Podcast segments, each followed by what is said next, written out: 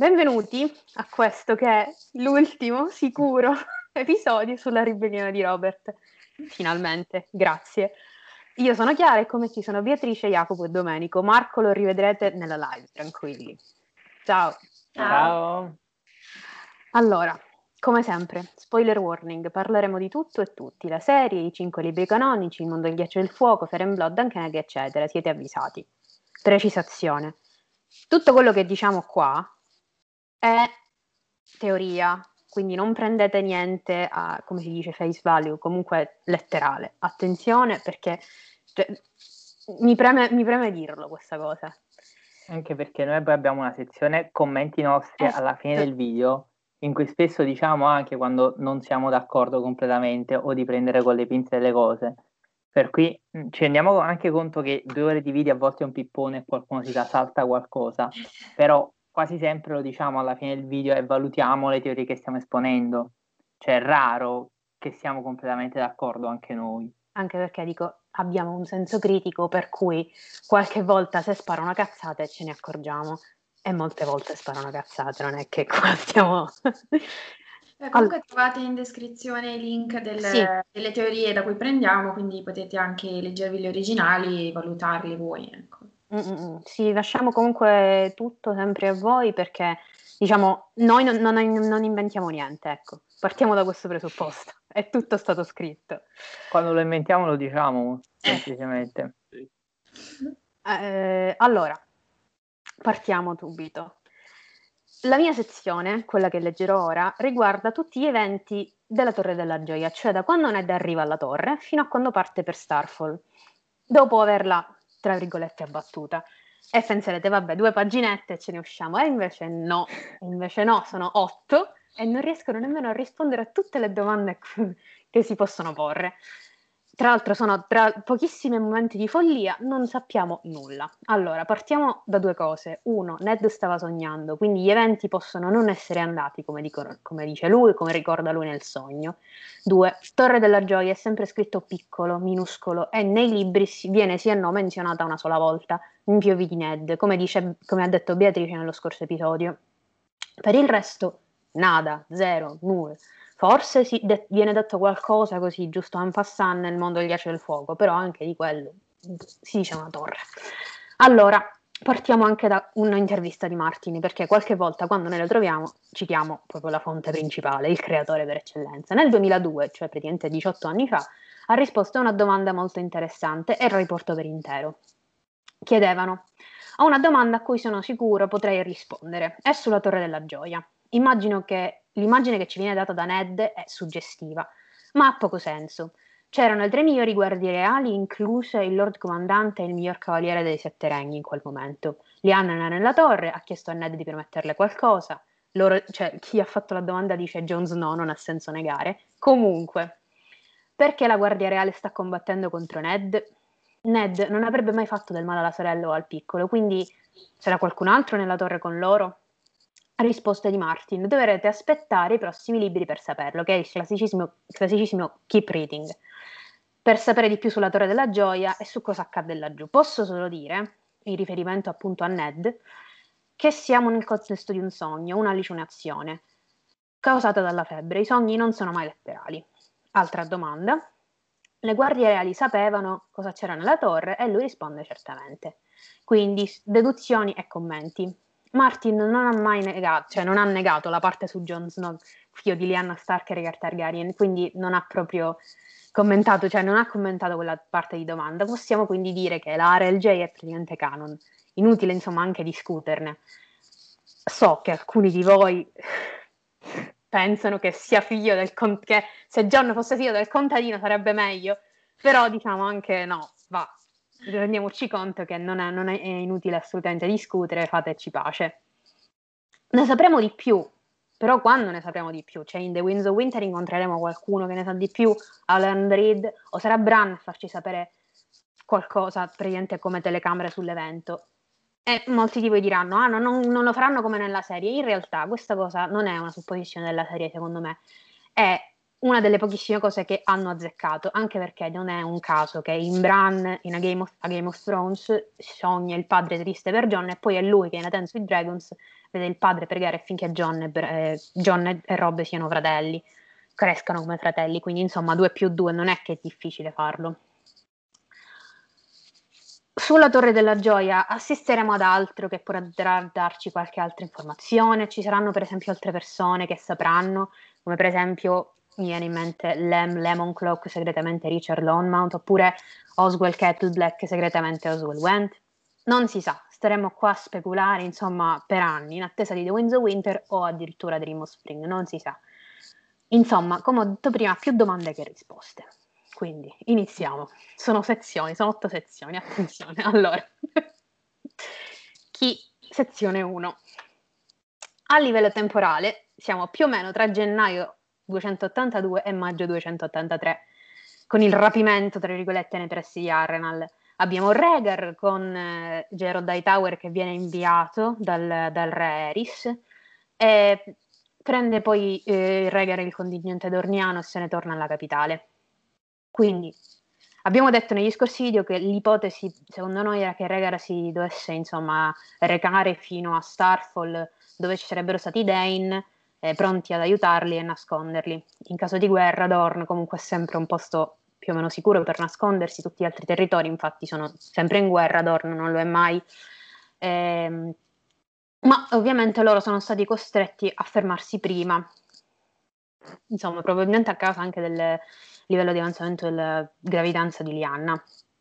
Sappiamo che Ned arriva là con sei compagni, con un totale di sette persone. Abbiamo Ned Stark, Alan Reed, Ethan Glover, che è sopravvissuto alla carneficina di King's Landing e va a morire proprio sulle montagne di Dorne. È molto suspicious questa cosa.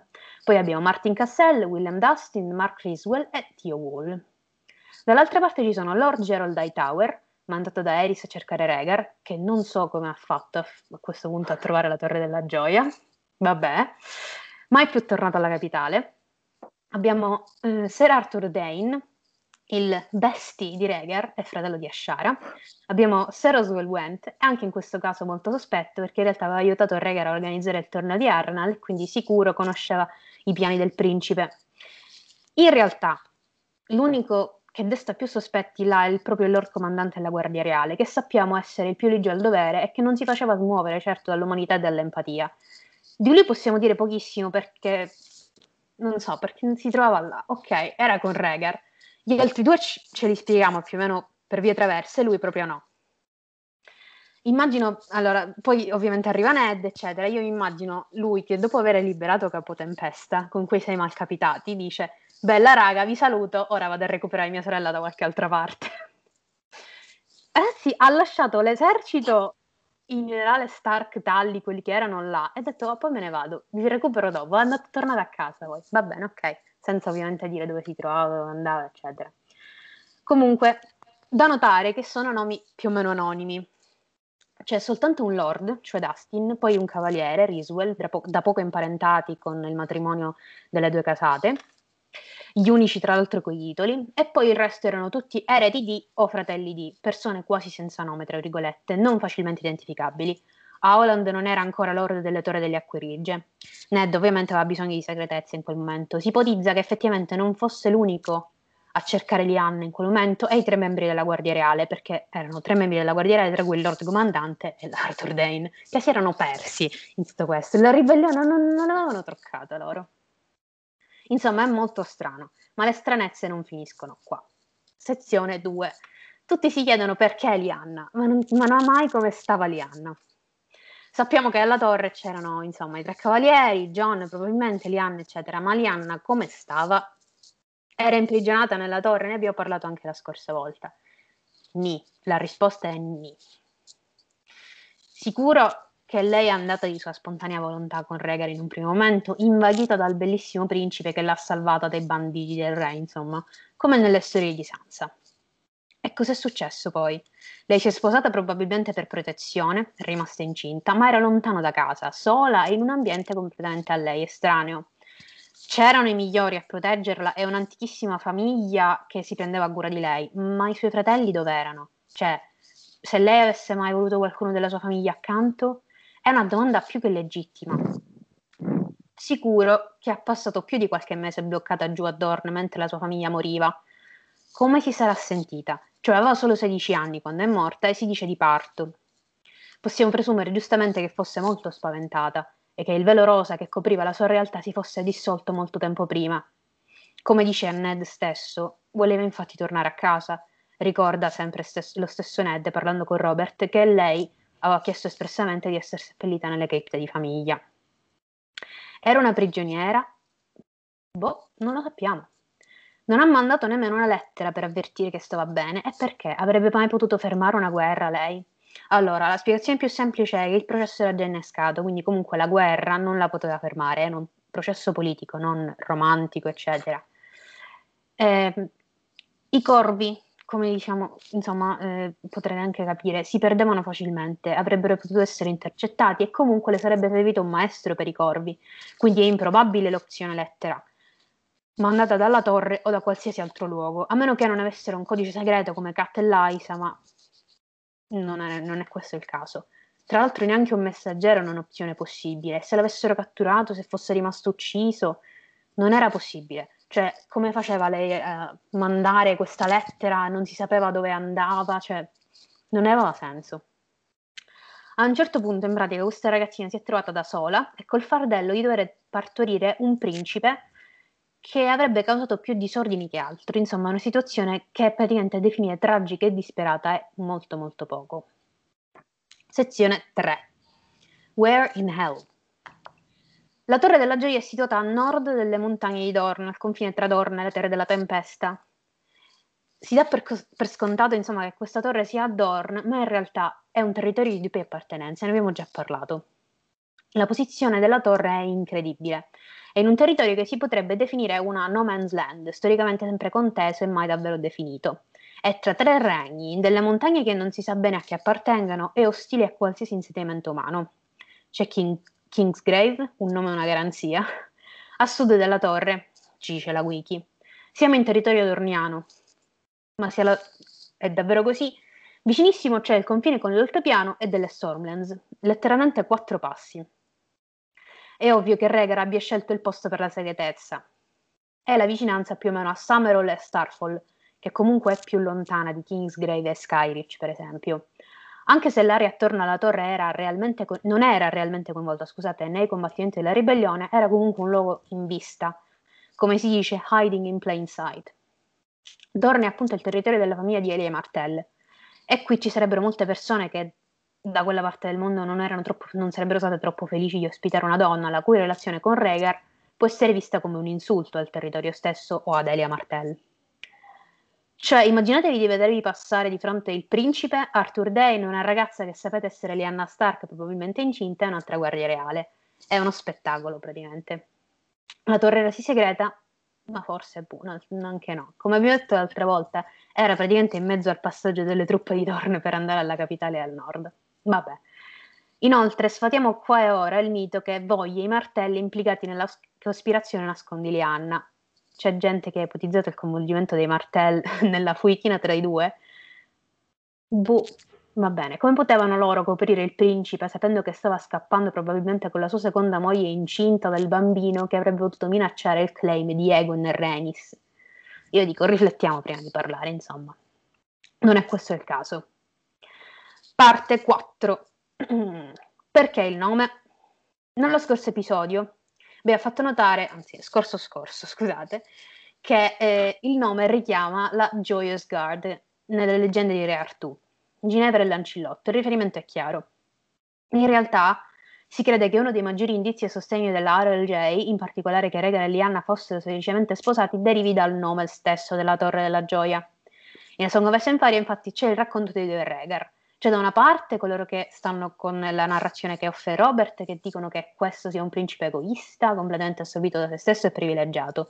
Rapire una lady, rinchiuderla in una torre, stuprarla ripetutamente e tenerla sotto sorveglianza mentre se ne va sarebbe una cosa che solo un megalomane sociopatico sarebbe capace di fare. E questo tipo di persona avrebbe chiamato Torre della Gioia, una torre dove nascondere la persona, insomma, che stava imprigionata. Non si crede, insomma, non è, non è questo il, il nome che avrebbe dato qualcuno del genere. Supponendo che il suo amore per Lianna fosse un'ossessione e Lianna fosse lì senza volerlo, questo implicherebbe che l'oggetto del suo affetto lo odi. Anche in questo caso non è insomma, il, il contesto giusto per chiamare Torre della Gioia, in, in, il luogo dove portare la tua madre. La Torre della Gioia alla fine eh, implica che queste due fossero felicemente sposati in attesa del loro nuovo figlio che vivessero una vita, una vita serena, beata, per quel che è possibile, insomma, per quei pochi mesi che hanno vissuto insieme. E quindi Torre della Gioia è un nome che spi- si spiega soltanto se questi due erano innamorati e stavano aspettando tranquillamente un figlio insieme. Poi le cose sono andate come sono andate e insomma mh, è rimasto questo nome, anche se lo stesso Ned dice sono ricordi amarissimi. È unione felice e ovviamente consensuale, che essa sia legata alla profezia o no. Cioè è sicuro che ovviamente è legata alla profezia, ragazzi, qua non c'è da, da scherzarci o comunque da, insomma, da metterlo da parte. La terza testa del drago è Lightbringer, le, insomma, le similitudini qua con la sacra famiglia di Betlemme si sprecano. Mancano soltanto il bue e l'asinello e qua abbiamo sia la stella cadente che sanguina, sia una figura di Maria, ci sono i tre magi, mancano praticamente, esatto, soltanto il bue e il presepe vivente, quello là. Perfetto, non, non, ci, non, oh, non, manca assolutamente niente. Abbiamo pure il bue. Ah, vero, vero, porca miseria, vero, abbiamo anche il bue. Abbiamo il toro bianco. abbiamo il toro bianco, esatto. Niente, ragazzi, ce lo spieghiamo tutto. Va bene, questa è la natività. Buon Natale a tutti i cristiani in ascolto qua. Ah.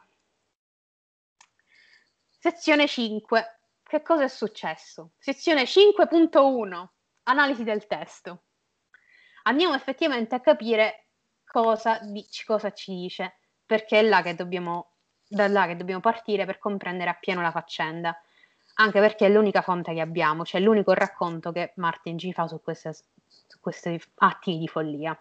Sì, l'unico racconto che abbiamo è appunto il sogno di Ned, la, la scena della Torre della Gioia che lo perseguita in sogno, che è una sorta di versione distorta e decostruita della tradizionale storia della principessa il drago o della principessa e o della principessa nella torre, no? Che comunque è un tema ricorrente in tutta la saga. Cioè, un drago rapisce la principessa, la imprigiona in una torre e un true knight, un vero cavaliere, va a salvarla. Qui abbiamo la principessa Lianna che viene apparentemente rapita dal drago Rhaegar, ma anche no, ma il drago è già morto quando i veri cavalieri, cioè Ned e compagni, arrivano. La torre in realtà è un posto sicuro dove nascondere la principessa, ma è possibile che per lei si sia trasformata a un certo punto anche in una prigione. Poi abbiamo dei False Knights pure in questa versione, cioè la Guardia Reale, che la stanno difendendo quando in realtà i True Knights arrivano a salvarla, se così lo vogliamo interpretare. Eh, anche il fatto che la principessa non sia in realtà andata involontariamente, almeno all'inizio, e che alla fine della storia, anziché essere salvata, muoia, sono altri sovvertimenti di questo cliché. Esattamente. Allora, di solito, quando si legge per la prima volta la sequenza La Torre della Gioia, si capisce che Ned era confuso e non voleva combattere, ma è probabile che ci sia qualcosa sotto, qualcosa soprattutto nel non detto. E quello che avviene è una sorta di scambio di informazioni, in cui Ned sta cercando di ottenere notizie da un testimone che non vuole condividere nulla. Ma andiamo proprio a vedere il testo. Vi ho cercati al tridente, disse loro Ned. Ned qua sta facendo due domande. Una, dove cavolo eravate? Cosa stavate facendo? Due, Sapete che Rhaegar è morto? Se i vostri sono ordini di Rhaegar, è morto. Potete anche smetterla di, di seguirli. Se il principe è morto, gli ordini, come vi ho detto, non valgono più. Due. Eh, non eravamo là, rispose Gerald, implicitamente confermando che quella di Ned era una domanda indiretta. Risposta vuota, non dice nulla a Ned, anzi, Guai all'usurpatore se ci fossimo stati, disse a Sir, Oswell. Qui è dove la cosa si fa interessante. Sta dicendo a Ned che conoscono l'esito della battaglia, sanno che Robert ha vinto la guerra. Quando a Prod del Re è caduta e Sir Jamie ha ucciso il vostro re con una spada dorata, mi sono chiesto dove eravate. La prossima domanda di Ned è: Beh, sapete che Eris è morto, vero? Se i vostri ordini non sono di Rhaegar, devono essere per forza di Eris, quindi comunque lasciate perdere perché è morto. Lontani, disse Sir Gerald, o Eris sarebbe ancora seduto sul trono di spade e il nostro falso fratello a marcire nei sette inferi.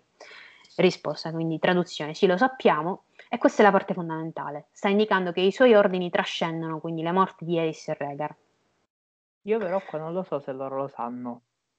Ah, cioè, io qua ho eh, sempre sì. avuto il dubbio se, lo, se sia Ned, è una parte che Martin lascia di proposito non chiara, ma io ho il dubbio che qui loro sappiano veramente che la capitale fosse caduta.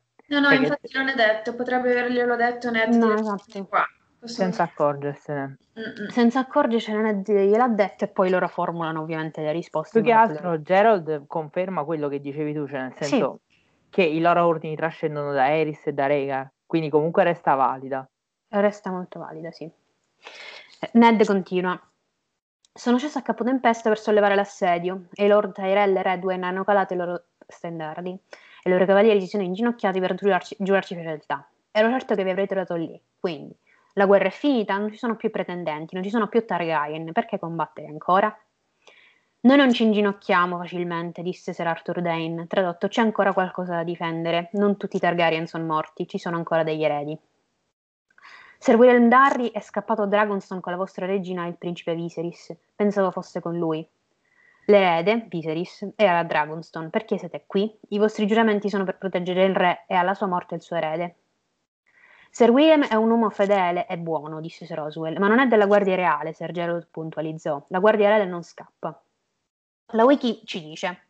Durante la successiva ribellione, dopo la battaglia delle campane, Sir Gerald fu mandato a cercare il principe Rhaegar. Mentre Rhaegar alla fine tornò ad approdo del re, Gerald, Gerald non lo fece. Fu poi visto Torre della Gioia nelle montagne rosse di Dorn con due suoi fratelli giurati, Sir Arthur Dane e Roswell Went, entrambi con Rhaegar quando era scomparso in origine. Così Gerald viene mandato da Eris a cercare Rhaegar. Forse Eris incarica la Guardia Reale di difendere i suoi eredi. Questo non si sa in realtà. E Rhaegar dice: Perfetto, ho proprio l'erede giusto da difendere. non si sa effettivamente cosa Eris abbia ordinato dai Tower, probabilmente è una cosa un po' folle ma credo che Hightower e Rhaegar a quel punto abbiano discusso la successione sia immediatamente dopo Eris che in futuro. Rhaegar probabilmente voleva tenere suo padre lontano dal bambino, soprattutto dopo il trattamento riservato a Rhaenys. Rhaegar quindi sembrò praticamente convincere Hightower eh, di proteggere, insomma, convinse a proteggere Lianna fino alla nascita del bambino, eh, se non era già nato, insomma. Allora come ora, affermò Sir Arthur, e indossò il suo elmo. Quando Ser Darry è fuggito da Ragoston, quindi avevano avrebbero insomma potuto fare lo stesso, cioè fuggire con loro e Viserys, ma no, non l'hanno fatto. In realtà quello che stia proteggendo dice è il re degli Andali, bla bla bla bla, non scappiamo. Abbiamo fatto un giuramento, spiegò il vecchio Sir Gerald. Quindi per loro Viserys non era il re. Il bambino di Rhaegar e della, e della sorella di Ned lo era, rafforzando il fatto di essere la guardia reale e di essere alla torre perché hanno giurato di proteggere il re. Ciò significa il re è nella torre. Quindi, tradotto, san- sapevano non lo sapevano, se forse sapevano o non lo sapevano che insomma eh, c'erano Renis ed Egon morti. E qua dice non succederà assolutamente questo, no, comunque proteggeremo il re e non lo, non lo prenderete. Alla fine del sogno, gli spettri di Ned si spostarono al suo fianco, con spade d'ombre in mano. Erano sette contro tre.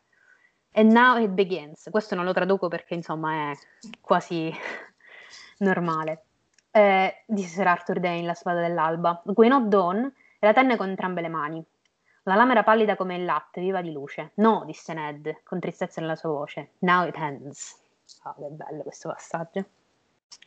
Quindi, fino ad ora, insomma, si era sempre pensato che quel lit di Dane, cioè quel Now it begins, diceva fosse l'inizio della loro lotta, ma forse è qualcosa di più profondo. Il loro dovere era diventato quello di nascondere l'esistenza stessa di John invece di proteggerlo solo dei, dei loro nemici o dei suoi nemici. Volevano uccidere Ned per proteggere la conoscenza stessa della sua nascita, non perché pensavano che volesse far male al John. 5, parte 5.2 La lotta.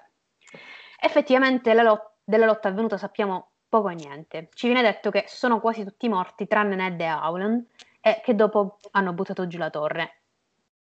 Vabbè, ok, hanno buttato giù la torre. Lo scontro alla Torre della Gioia però potrebbe essere letto sotto molti punti di vista l'utente Elaine Munson su Reddit suggerisce una lettura tramite la dicotomia ghiaccio-fuoco. abbiamo Stark e Targaryen. È generalmente accettato che la casata Stark simboleggia il ghiaccio e quella Targaryen simboleggia il fuoco. Rhaegar Targaryen, fuoco, ha tenuto Lyanna Stark a ghiaccio alla Torre della Gioia dopo il suo rapimento vicino a Harrenhal. È lo stesso luogo in cui Ned Stark e i suoi compagni, ghiaccio, entrano in conflitto con alcuni degli ultimi fedeli Targaryen rimasti, fuoco. Si dà il caso che siano presenti tre fedeli Targaryen nella Guardia Reale corrispondenti alle tre teste di drago presenti nel sigillo della famiglia Targaryen. Ned trovò Lyanna che stava morendo nella torre in una stanza che odorava di sangue e rose. Le rose sono un riferimento alle rose blu invernali Ice, cui, con cui Lianna fu incoronata al torneo di Arna. Le rose blu sono ulteriormente associate ad Ice nella serie, Dene- insomma, nei libri, quando Daenerys vede un fiore blu che nasce da una fessura del muro di ghiaccio. Il motivo del sangue si trova spesso in casa Targaryen, infatti il loro motto è fuoco e sangue, e loro sono il sangue di drago. Eh, la torre della gioia stessa fu chiamata eh, da Rhaegar Targaryen, fuoco, fu abbattuta da Ned Stark, ghiaccio.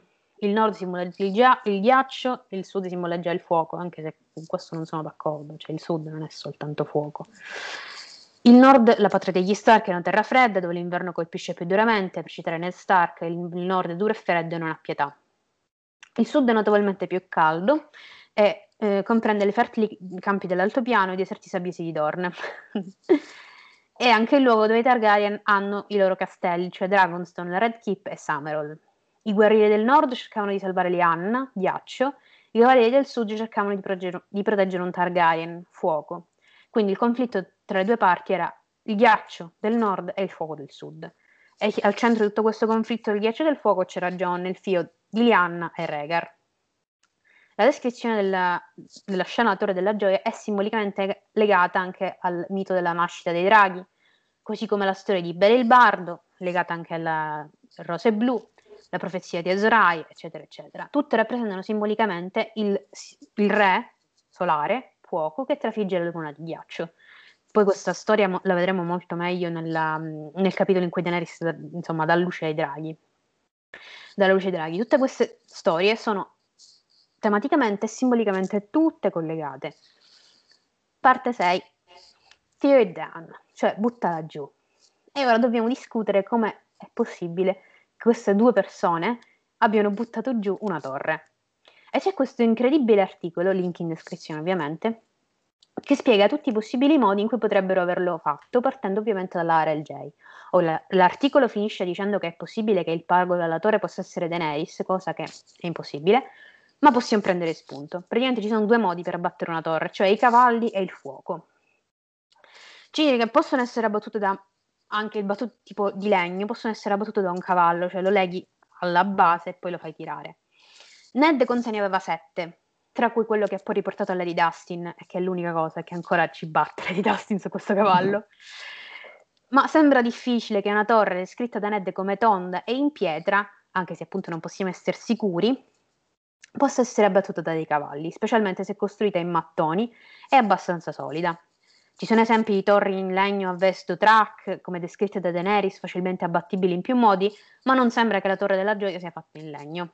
Abbiamo però due esempi di torri abbattute dal fuoco, cioè la torre del Lord Comandante al Castello Nero e la torre del Trino Cavaliere abbattuta da Cersei in Epis for Crows. In entrambe viene usato il fuoco, ma nei ricordi di Ned fu- di fuoco non c'è assolutamente traccia. C'è traccia di smoke, fumo, se guardiamo lo stemma di Tower, ma non è sicuramente un indizio sufficiente. Quindi, se non con i cavalli né con il fuoco, allora come l'hanno abbattuta questa torre? Mistero. Magia? Probabile. D'altronde Reed hanno un castello mobile. Forse sanno come far muovere o far scomparire interi edifici. Sa di fatto che Ned e Dowland, con mattoni della torre abbattuta, costruiscono otto tombe per i caduti, o forse anche alcune fake, come quella di Oswell Went. O i Dane. Che teorie vogliono, insomma, essere Dane, Arthur Dane, essere andato alla barriera e essere diventato Corin il Monco, ma questa non è una teoria, insomma, cui noi crediamo. E, il, tra l'altro, teoria implica che anche Rhaegar sia sopravvissuto e che sia diventato Mance Raider. Ma questa è un'altra storia. Ci sono parallelismi e richiami ai grandi guerrieri, ma non sono effettivamente prove da usare a favore di queste teorie assurde. Anche perché praticamente sarebbero sopravvissuti tutti. E non, e non hanno combattuto sotto la torre, hanno giocato a briscola. Evidentemente. No, gli altri si sono uccisi da soli. Si sono buttati sulle spade, esatto. Ah, allora, parte 7. E loro lo ritrovarono così, they found him, e le conseguenze. Chi sono questi loro che hanno ritrovato Ned? C'erano più persone oltre a Ned e ad Howland? E io dico, è ovvio, c'erano più persone, non erano soltanto in due. C'era la levatrice, c'era la, la balia, gli altri servi della torre probabilmente, non lo sappiamo effettivamente, ma che ci fossero altre, pers- altre persone oltre Regal e Lianna è tipo strasicuro, a parte ovviamente le guardie presenti. Quindi testimoni in più, testimoni che o sono spariti come Howland o hanno la bocca chiusa come Willa, o sono misteriosamente morti come Ashara Dane. Un'altra possibilità sono le sorelle del silenzio, sono loro infatti che a Westeros preparano i corpi per la sepoltura sepa- e separano la carne morta dalle ossa. L'ipotesi è credibile per il semplice fatto che Ned riportò indietro solo le ossa di Lian, non il corpo. Portò indietro anche altro, come per esempio la prova della legittimità di John, ma questa è un'altra storia. Insomma, sempre un'altra storia. Forse ne parleremo quando parleremo delle cripte di Winterfell, però non lo sappiamo. Sorelle del silenzio, che appunto sono votate al silenzio e quindi non avrebbero mai, mai insomma, divulgato il segreto della nascita del terzo principe. Domanda, ma Ned non poteva riportare indietro anche gli altri corpi? Per l'ennesima volta, questa, risposta, no, non possiamo dare, questa domanda non possiamo dare una risposta perché non sappiamo in che condizione era Ned in quel caso.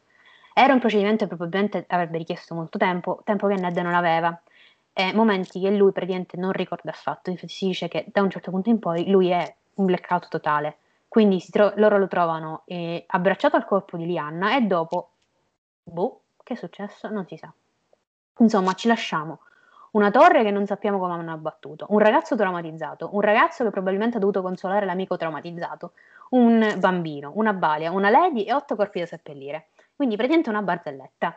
Se non fosse questa in realtà è praticamente una tragedia ed è il mistero più intricato di A Song of Ice Fire, il mistero da risolvere, attorno a cui gira la saga. Parte 8, e queste sono domande che non sono senza risposta, ma sono interessanti, e ve le lancio per dopo. Perché hanno combattuto? Potevano parlare. Abbiamo dato insomma una mezza risposta anche durante tutto questo discorso, però poi vorrei sentire la vostra. Secondo, quando cazzo ha partorito Lianna? C'è un range di tipo due settimane, di non sappiamo niente. Va bene. Stava davvero gridando? O è Ned che immagina cose? Ma anche di più comunque, cioè, perché Martin aveva detto sì, 8-9 mesi prima di Daenerys, perciò è, è sempre quei due mesi che ballano. Poi, due, la Kingsguard era fuori dalla torre, quindi sapevano che c'era qualcuno che stava arrivando, cioè sapevano che probabilmente li cercavano quindi erano fuori comunque per combattere, in assetto da combattimento, cioè avevano tutte le armature indosso. Va bene, in conclusione, non sappiamo nulla su questa Torre della Gioia. Noi parliamo, abbiamo più domande che risposte. È davvero un casino. Tutti i link in descrizione, ovviamente, di quello che abbiamo usato sono troppi. Quindi andatevi a leggere tutto quello che volete. Bene, passiamo agli eventi invece successivi alla morte di Lianna. A seguito di questa conversazione in punto di morte tra Lianna e Ned, di cui vi ha già detto Chiara, il famoso Promise Me Ned, ecco, eh, si forma poi una cospirazione per nascondere al mondo la nascita di John. E effettivamente questa cospirazione ha successo perché nessuno dei migliori giocatori del gioco del trono attuali, quindi i vari, vari Stito Corto, Illirio, Lenna, Doran, eccetera, nessuno sembra avere idea di chi sia davvero Jon Snow. Eh, questo suggerisce quindi che la cospirazione sia rimasta limitata a poche persone fedelissime. Vediamo un recap di quelle che dovrebbero essere al corrente. Allora, Ned Stark e Howland Reed sicuramente sì, cioè sono i due detentori sicuri del segreto. Um, Howland ha raccontato qualcosa ai suoi figli che sicuramente sanno che Lianna era il cavaliere dell'albero che ride, tant'è che eh, viene raccontato da Mira a Bran, ma forse non sanno della Torre della Gioia, anche se non possiamo escludere che Jojen abbia avuto magari un sogno verde o comunque abbiano messo insieme i pezzi dai racconti del padre. Eh, poi abbiamo un grosso sospetto, Benjen Stark, potrebbe essere al corrente perché è veramente molto sospetta la sua improvvisa decisione di prendere il nero poco dopo che Ned è tornato a Winterfell col bambino, cioè in, questo è lì bel tranquillo a fare il, lo Stark in Winterfell e arriva Ned col bambino e lui dice ok, beh, vado, vado, prendo il nero, addio, vabbè. Eh, poi in Eddard 1 abbiamo la famosa frase che diceva Chiara prima, eh, They found him still holding her body, shaking with grief. Eh, questo ci indica che ci fosse almeno un'altra persona oltre a Holland Reed perché they had found him. La principale indiziata appunto è Willa, la famosa balia di casa Dane, mandata lì per fare da levatrice, farmi far nascere e assistere il bambino, ma appunto potrebbero esserci stati, come dicevamo, altri servitori, altre persone, insomma. Eh, e infine abbiamo gli adulti di casa Dane, in particolare Ashara, per l'aiuto che hanno fornito sia durante che dopo la fuga, eh, Arthur Dane era il più vicino a casa dei presenti alla Torre della Gioia, nonché eh, l'amico più fidato di Rhaegar e chiede, sicuramente ha chiesto alla famiglia di fornire quanto necessario e soprattutto una baglia che fungesse anche da, da levatrice per il bambino. Quindi in sostanza i Dane eh, possiamo supporre abbastanza ragionevolmente che siano al corrente del fatto che Lianna ha partorito. Inoltre poi dopo Ned va a Starfall e ci resta fino a quando John non è in grado di viaggiare, quindi lì tutti sapevano che c'era un bambino. Allora, Insomma, eh, otto tumuli si ergono nel caldo soffocante delle montagne rosse, costruiti da un piccolo Crennogwen e un giovane uomo sotto shock, attanagliato dal dolore, apparentemente gli unici due sopravvissuti dello scontro. Quanto tempo ci può volere per due sole persone, di cui una è stato semi-catatonico per il dolore, eh, per tirare giù una torre e costruire otto tumuli? Boh, cioè, o Ned Stark ha guadagnato un più 3 in Mensor mentre eravamo distratti o sono stati aiutati da altre persone. Presumiamo sempre inviati dai Dane. Sia come sia, a questo punto Ned prende il bambino, una spada ancestrale, Alba, il suo compare, le ossa di Lianna, la balia, se presumiamo che fosse già presente alla torre e quindi non sia stata assegnata a John dopo l'arrivo a Starfall, e parte armi e bagagli per Starfall per restituire la spada ad Ashara. Lì, con la complicità dei Dane, viene inventata la cover story ufficiale, che potrebbe anche essere stata ideata dalla stessa Shara prima della sua morte o finta morte. E, questa cover story è che la madre di John, con cui Ned ha avuto una relazione extraconiugale, sia Willa. Sappiamo infatti che Edric Dane crede fermamente che Willa sia la madre di John e ce lo dice eh, in Aria 8 Storm of Swords. Eh, vi leggo il passaggio, praticamente questo è un dialogo tra Edric e Aria. Um, lei, lei, gli chiede come sai di John è mio fratello di latte fratello Aria non capiva ma tu sei di Dorn come potete tu e John essere parenti fratelli di latte non di sangue la di mia madre non aveva latte quando ero piccolo così Willa ha dovuto allattarmi Aria si era persa chi è Willa? La madre di Jon Snow, non te l'ha mai detto, è stata al nostro servizio per anni e anni, da prima che io nascessi. John non ha mai conosciuto sua madre, nemmeno il suo nome. Aria diede a Ned un'occhiata diffidente. La conosci, veramente? Mi sta prendendo in giro.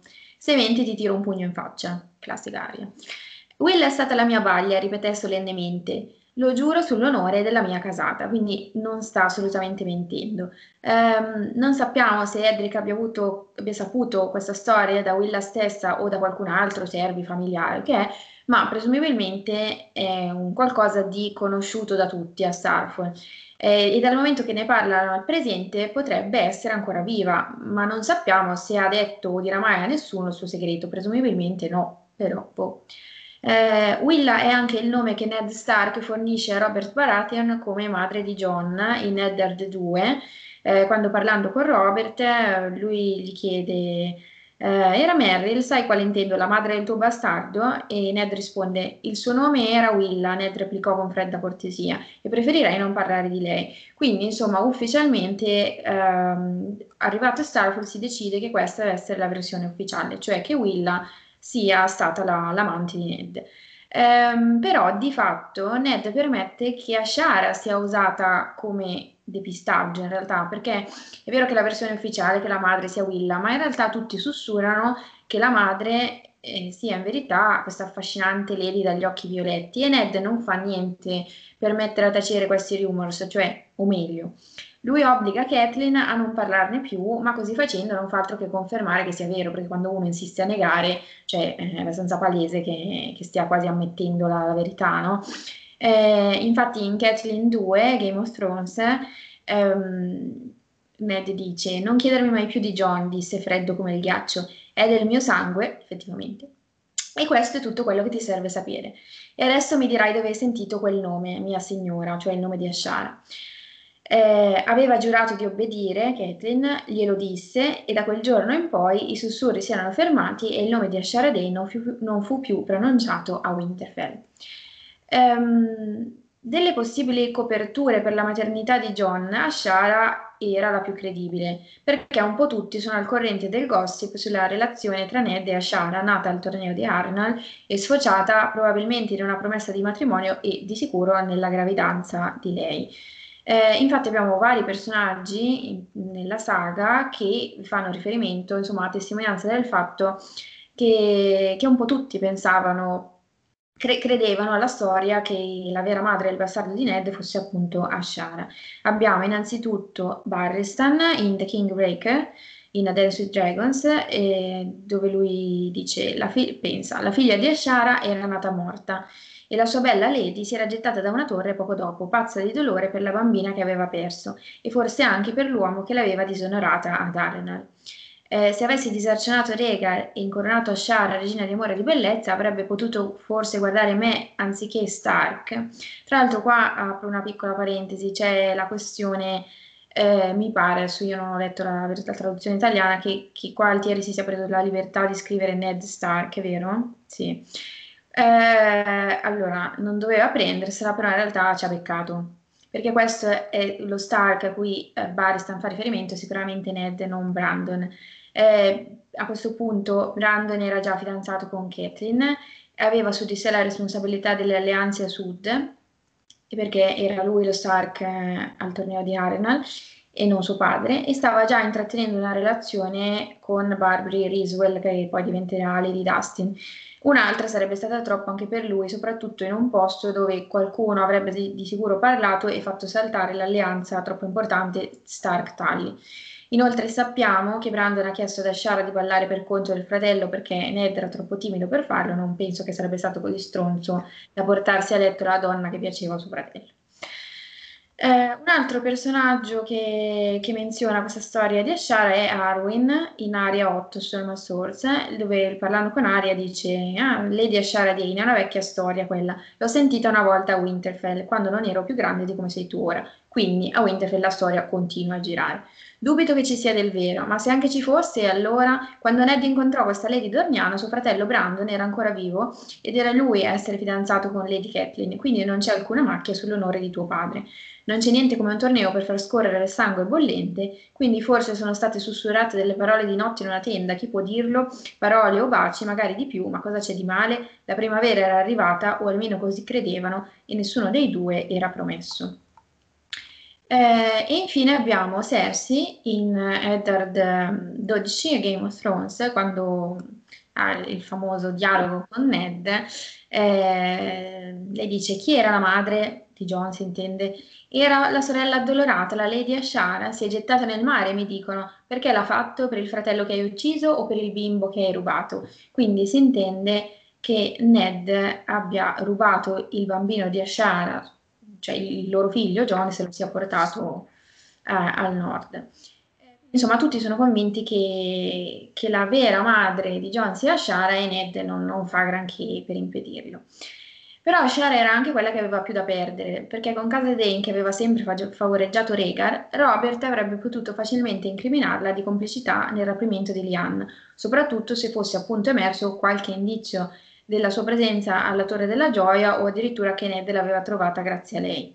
Eh, Ned non poteva rischiare che Robert andasse troppo vicino alla verità riguardo ai genitori di John, quindi ehm, fin, quando, fin quando i Baratheon fossero stati sul trono sostenendo questa storia del rapimento di Rihanna, se Ashara fosse vissuta avrebbe dovuto farlo nascosta e sotto silenzio o avrebbe rischiato grosso. Perché Ashara deve morire? Perché è così che vanno le canzoni, il cammino verso la nascita del Salvatore costellato di sacrifici e di dolore, gli innocenti e gli amanti sono i primi a essere condannati nel fuoco dell'amore che finisce in tragedia, o più prosaicamente perché la ricetta narrativa lo richiede visto che sapeva troppo. Eh, Ashara è la misteriosa giovane donna con lo sguardo magnetico, perpetua il troppo della principessa nella torre che, come abbiamo già detto, troviamo sparso in tutta la saga come era stata Lianna, come saranno Sansa e Rihanna. Senza agency e possibilità di scelta e distrutta dal dolore per aver involontariamente contribuito all'uccisione del fratello da parte del suo amato promesso, Ned, che dopo tanti mesi arriva al suo castello sposato con un'altra e con un bimbo che dovrà spacciare per suo, non può far altro che lasciarsi precipitare sul fondo dell'oceano e sacrificarsi per la causa, come si dice in aria 8, Why did she jump into the sea though her heart was broken? Oppure no. Hm. Ashara ci viene fatta ballare davanti agli occhi con riferimenti sfuggevoli ma presenti lungo tutto l'arco della saga. È come se ci venisse detto di guardare meglio, di guardare più a fondo. Forse le cose non sono come sembrano, ma lo vedremo nel prossimo episodio monotematico su Ashara. Quindi lasciamo il dubbio, il dubbio. Ok, prendiamoci un largo respiro, ci sono tante cose da dire su, su quello che avviene a sud. Mi sono segnato delle cose per la fine, diciamo, e parliamo, spostiamoci completamente i topic e parliamo di quello che avviene nel resto di Westeros in questi ultimi mesi e nell'anno successivo. Nei primi mesi del 284 Robert è incoronato re dei sette regni. Questo con il consenso dei lord e la mediazione soprattutto di John Arryn, ma anche il fatto che Ned Stark aveva reclamato nella capitale nel 283, subito dopo il sacco, il trono per Robert Baratheon. La situazione però in tutti i mesi che vanno dall'ottobre, quindi alla, um, dalla, di fatto al ritiro degli aspieri dei Tyrell fino ai primi mesi del 284, resta abbastanza complicata nella capitale. Perché da una parte abbiamo Stark, Tully, Arryn, Baratheon, rinflo- rinforzati da quella che è la flotta di Stannis, che sì, Capotempesta aveva una flotta che si è potuta muovere dopo il blocco Redwen, e dall'altra parte c'è l'esercito Lannister che aveva saccheggiato la capitale e si era intestato la pulizia degli eredi Targaryen. Eredi, mm, cioè pulizia è una brutta parola, ma però va bene. Questo è comunque il periodo storico in cui Jamie sta inseguendo in verità i piromanti. La situazione è sicuramente tesa perché da una parte i Lannister non ne uscivano certo onorati dagli eventi di guerra, sia perché Tywin non si sarebbe accontentato di tornare a casa e vedere Rasha Robert lì sul trono, perché si era sporcato le mani, aveva fatto di fatto il lavoro sporco nella guerra, sia per la situazione in cui si trovavano gli eserciti Stark, Tully e Arryn che di fatto avevano trovato la capitale occupata, perché l'esercito che militarmente l'aveva presa e che probabilmente la possiede ancora è quello Lannister per cui la soluzione di compromesso mh, che, se, che John Arryn riesce a trovare, probabilmente anche grazie a Tywin, è un matrimonio. Cioè Cersei viene data in moglie a Robert, realizzando il sogno di Tywin di vedere la figlia regina ed un nipote sul trono. Allora, prima cosa da dire, Robert non si voleva sposare. La, sappiamo che eh, John Arryn lo convince alla fine a prendere Cersei e sappiamo da maestro Wendell che questo fu il primo atto di Robert Re, cioè le, la premessa politica al regno di Robert, da maestro Wendell, quindi dal mondo del ghiaccio e del fuoco, è un matrimonio con i Lannister. In pratica la monarchia regnante diventa fin dall'inizio una diarchia in verità, in cui c'è una regina Lannister e un re Baratheon e la famiglia che sarebbe dovuta venire fuori dall'insieme di Lannister e Baratheon sarebbe stata la famiglia regnante. Allora, il matrimonio deve essere avvenuto subito in questi primi mesi, cioè nel 284, perché? Allora, è un calcolo complicatissimo, ora lo proviamo a fare. Allora, sappiamo che Geoffrey è nato nel 286 e che è stato concepito durante i mesi trascorsi nel castello di Estermont, quindi a Pietre nelle terre della tempesta, da Robert e Cersei. Ovviamente, vabbè, è figlio di Jamie, però è stato concepito durante una notte in cui Robert stava, uh, era andato con un suo cugino Nestermont. Ora, queste, eh, Cersei stessa ci ricorda che que- il viaggio a Estermont a Pietre Verdi è, eh, si è svolto per ricambiare i sei mesi in cui i parenti di Robert, i cugini di Robert di Estermont, si erano fermati successivamente al matrimonio nella capitale, quindi considerando i nove mesi di gravidanza di Geoffrey. E dopo questi nove mesi dobbiamo porre il soggiorno a Estermont. Considerando che gli Estermon si sono posti, sono stati per, nove, per sei mesi nella capitale precedentemente, arriviamo alla prima parte del 284, che dovrebbe essere il periodo in cui si è celebrato effettivamente il matrimonio tra Cersei e Robert.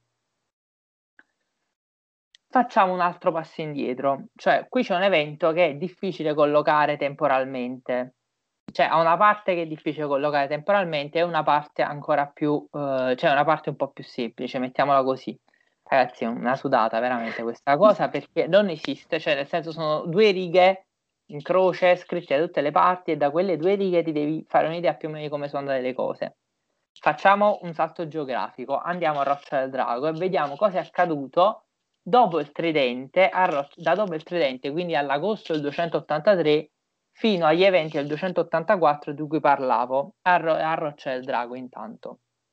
Allora, nel 283 eh, che cosa è successo? Che nelle due settimane successive al Tridente, mentre Ned Stark faceva lo slalom, Eris si è reso conto che le cose per la casa Targaryen sono difficili e quindi manda la regina Relle con il principe Viserys a Roccia del Drago, che a questo punto il principe Viserys diventa principe di Roccia del Drago perché diventa principe re di Adrio, accompagnato da alcune spade giurate, spade fidate anche perché la situazione è un po' quella che è, nel senso che non ha uh, guardie reali a disposizione, perché Tarry e Lewin Martell sono caduti sul tridente, Selmy noi sappiamo essere sopravvissuto, ma ovviamente dato per disperso. Gerald Tower, Chiara poneva la questione prima, cioè nel senso che a un certo punto sparisce dai radar di Eris, Eris lo manda a prendere il figlio e vede tornare il figlio senza Gerald Tower, per cui non ha idea di dove sia. Oswell Went e Arthur Dane non si hanno notizie perché sono alla Torre della Gioia, per cui mh, insomma c'è una situazione in cui le guardie reali sono quasi scomparse in mezzo al nulla perché l'unica rimasta è Jamie, ma sappiamo che il re voleva tenerla vicino a sé perché non si fidava, aveva bisogno una guardia reale vicino non si fidava di Jamie.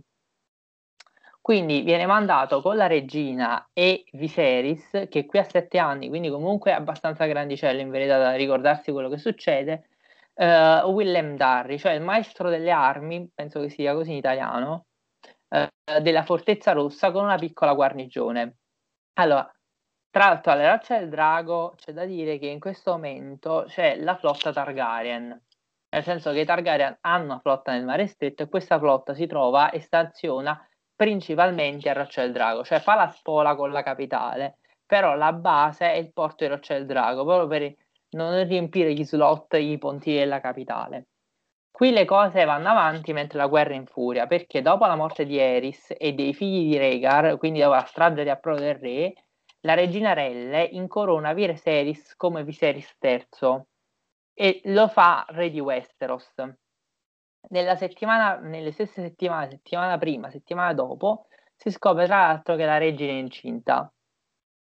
Mo, vorrei spezzare una lancia a favore di Relle, nel senso che tutti quanti se la scordano sta povera Crista, però questa sopporta a fatica il, mar- il fratello marito che, dovesse, eh, che doveva tutto sommato non approvare appieno e non doveva approvarne appieno le politiche familiari che per lei tendenzialmente prevedevano stupri, tradimenti, reclusione, stupro, tradimento, reclusione, stupro, tradimento, reclusione, stupro, tradimento, reclusione tutti i giorni più o meno.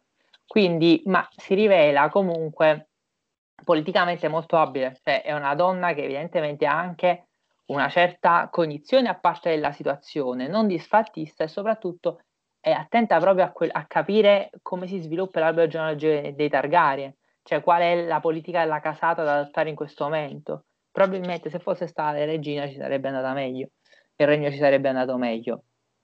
Porre la corona in testa a Viserys, a Roccia del Drago, con una piccola guarnigione al suo servizio e la flotta ancora all'ancora sotto l'isola, significa, in primis, non riconosce la perdita del regno e in secondo, non consentire il salto dinastico, perché, al di là del potere delle armi, ma di fatto si tratta di un salto dinastico perché Robert si trova a essere, dopo la morte di Aegon e Rhaenys, il secondo in linea di successione e il primo è Viserys, per cui il salto dinastico che acclama Robert sul trono non viene approvato a Relle.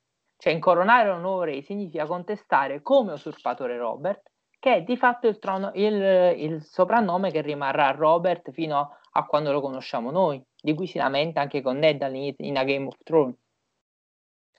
A questo punto, quindi, ovviamente, essendoci l'estinzione, la morte è stata, c'è stata la morte di Eris e, e, l'estinzione del ramo di Rhaegar, o almeno Relle può credere all'estinzione del ramo di Rhaegar, poi sappiamo che il problema è più complesso perché c'è un erede disperso tra le montagne Dornia, tra le montagne rosse i Dorn, ma eh, la successione diventa a favore di Viserys.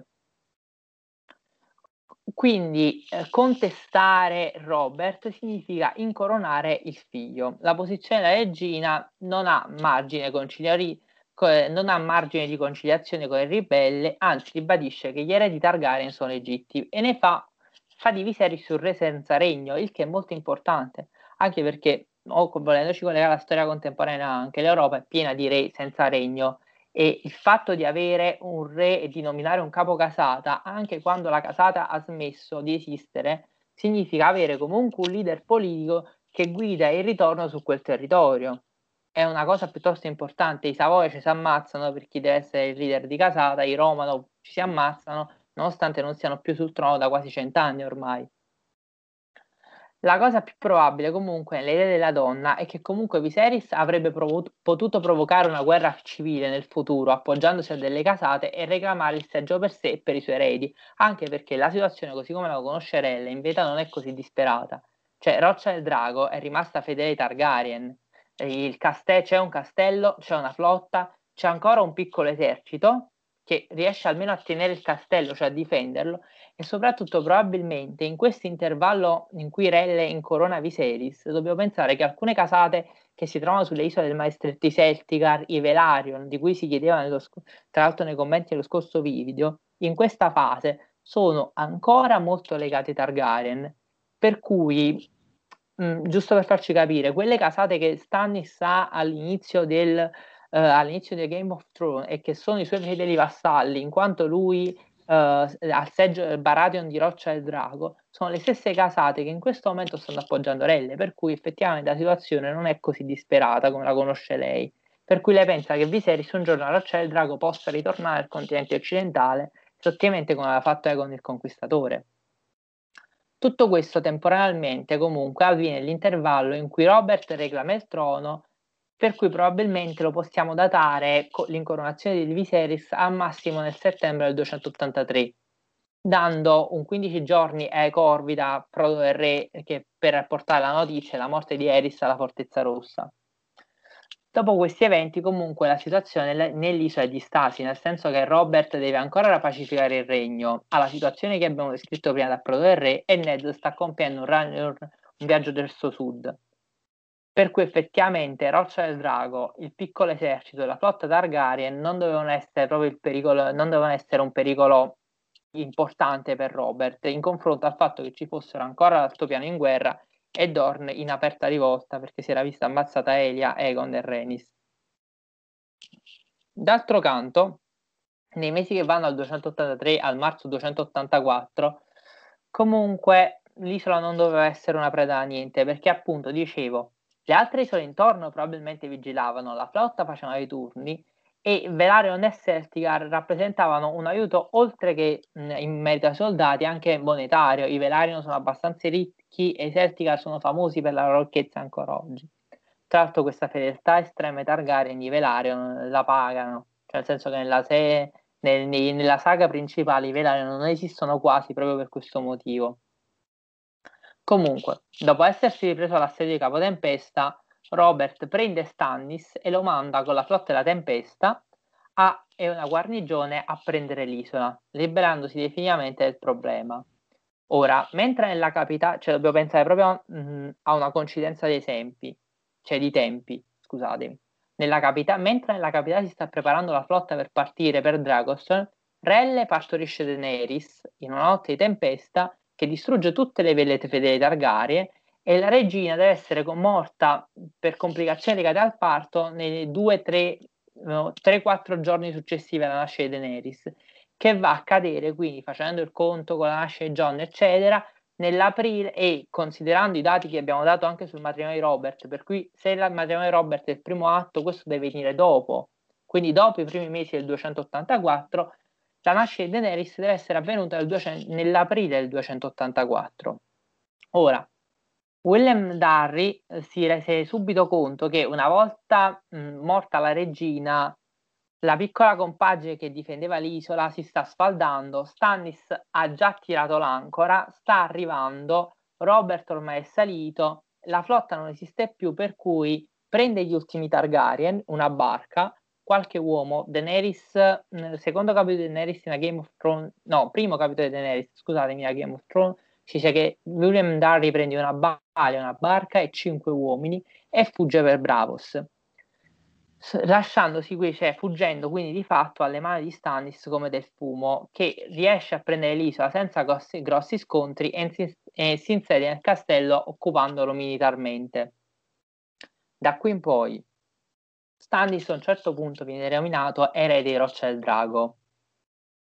Quando questa cosa, eh, Lord di Roccia del Drago e quindi erede, quando questa cosa avvenga noi non ne abbiamo idea. Cioè, nel senso che questa cosa deve essere avvenuta successivamente alla presa del castello da parte di Stannis, ma temporalmente si può, può essere pure successa due anni dopo, di fatto quando de facto ancora Stannis teneva il castello e teneva la posizione militare per cui si è stata riconosciuta. Non lo sappiamo. Le cose da dire sono queste. 1. Stannis è l'erede di Robert, perché dargli Roccia del Drago significa dargli la carica di erede, fin quando Robert non, avrebbe, non avesse avuto dei figli suoi. Primis. Secundis, significa che la situazione è stabile, cioè Stannis non è, mh, mm, è non può avere, può avere non, può, cioè non ha buoni rapporti col fratello, ma sappiamo benissimo che è un buon combattente e dargli la roccia del drago di fronte al continente orientale, di fronte a Essos, significa dargli una posizione d'avanguardia in cui i focolai della rivolta non sono sanati perché abbiamo casate, cioè lui deve avere la fedeltà e deve contare sulla fedeltà di casate come i Velaryon e i Sertica che fino all'ultimo sono stati pro Targaryen, per cui una situazione non calma, non tranquilla. Per cui affidarla a Stannis è anche un modo per tenerla sotto controllo, perché di fatto la sta affidando a suo fratello. Poi, in un dialogo tra Tyrion e Cersei, viene nel, però in un capitolo di Tyrion, in uno dei capitoli di Tyrion nella capitale, non ricordo quale, viene fuori che Cersei parlando con Tyrion dice che è un insulto che Robert voleva fare a Stannis.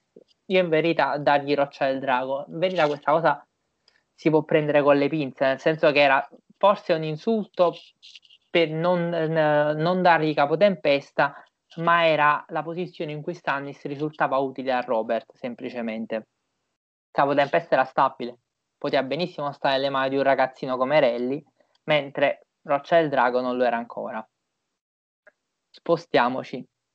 Dorn. Dorn per molto tempo resta una questione aperta e mai completamente celata, poiché la casa Martell alla fine della guerra, da grossa supporter dei Targaryen, si vede fortemente ridimensionata e colpita in maniera privata anche pesantemente.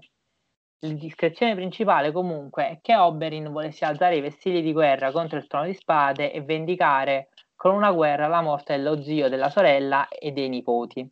Ma dopo una lunga negoziazione si parla di molti corvi di cui non sappiamo che cosa è successo e che cosa si è detto in queste corvi tra John Arryn e Doran Martell John stesso parte e si reca a Dorn portando le ossa di Lewin Martell. Allora, questi eventi dovrebbero collegarsi verso la fine o comunque la seconda metà del 284, perché politicamente seguono il matrimonio.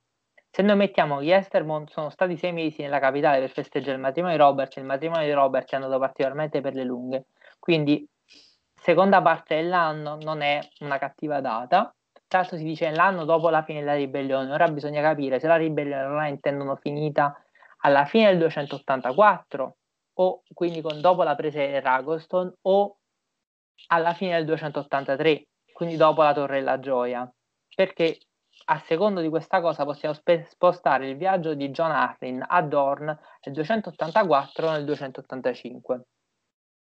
Comunque, Sappiamo da Tyrion a Stormward, Tyrion 5, che eh, John Arryn viene interrogato a lungo sul destino di Elia e mm, non dà notizie. Tra l'altro la cosa bella è che le ossa di Elia non vengono riportate a Dorn, ma vengono riportate solo quelle di Lewin Martelli. Io mi sono sempre chiesto perché non riportarle a questo punto. e soprattutto dove siano, perché l'ipotesi principale sono che siano sepolte nel tempio di Belor, ma non lo sappiamo. Alla fine, comunque, quando riparte, riesce a ottenere una pur parziale riappacificazione con Dorn, anche se è interessante che Dorn viene considerata comunque una parte lesa perché non gli vengono chiesti indennizzi economici ostaggi, cioè Dorn in nessun modo deve dimostrare di aver, eh, di, aver, di dover pagare il fatto di essere stato a supporto a Targaryen, anzi viene considerata parte lesa con cui riappacificarsi, è molto importante perché è molto diverso dal trattamento che invece subisce l'altopiano. Ultimo discorso, le condizioni per l'altopiano e per Eitarel. Allora, alla fine della ribellione, tutto sommato, abbiamo detto che Mace torna con le truppe alla sede di Capotempesta e si ritira all'Alto Giardino. Ma eh, nel 200 4 John Arryn chiede il conto dei danni provocati all'esercito nelle terre della tempesta. Avevo detto che tutto sommato l'esercito si muove soprattutto per saccheggiare. Il prezzo è molto alto. Allora, una donna all'altopiano deve sposare Stannis Baratheon e probabilmente lo stesso John Arryn indica una Florent. Il matrimonio avviene nel 287 a Capo Tempesta e l'ultimo figlio di Mace Loras viene, invita- eh, viene, inviato come scudiero a Cavo Tempesta al servizio di un lord, adolesc- di un lord preadolescente, Rally.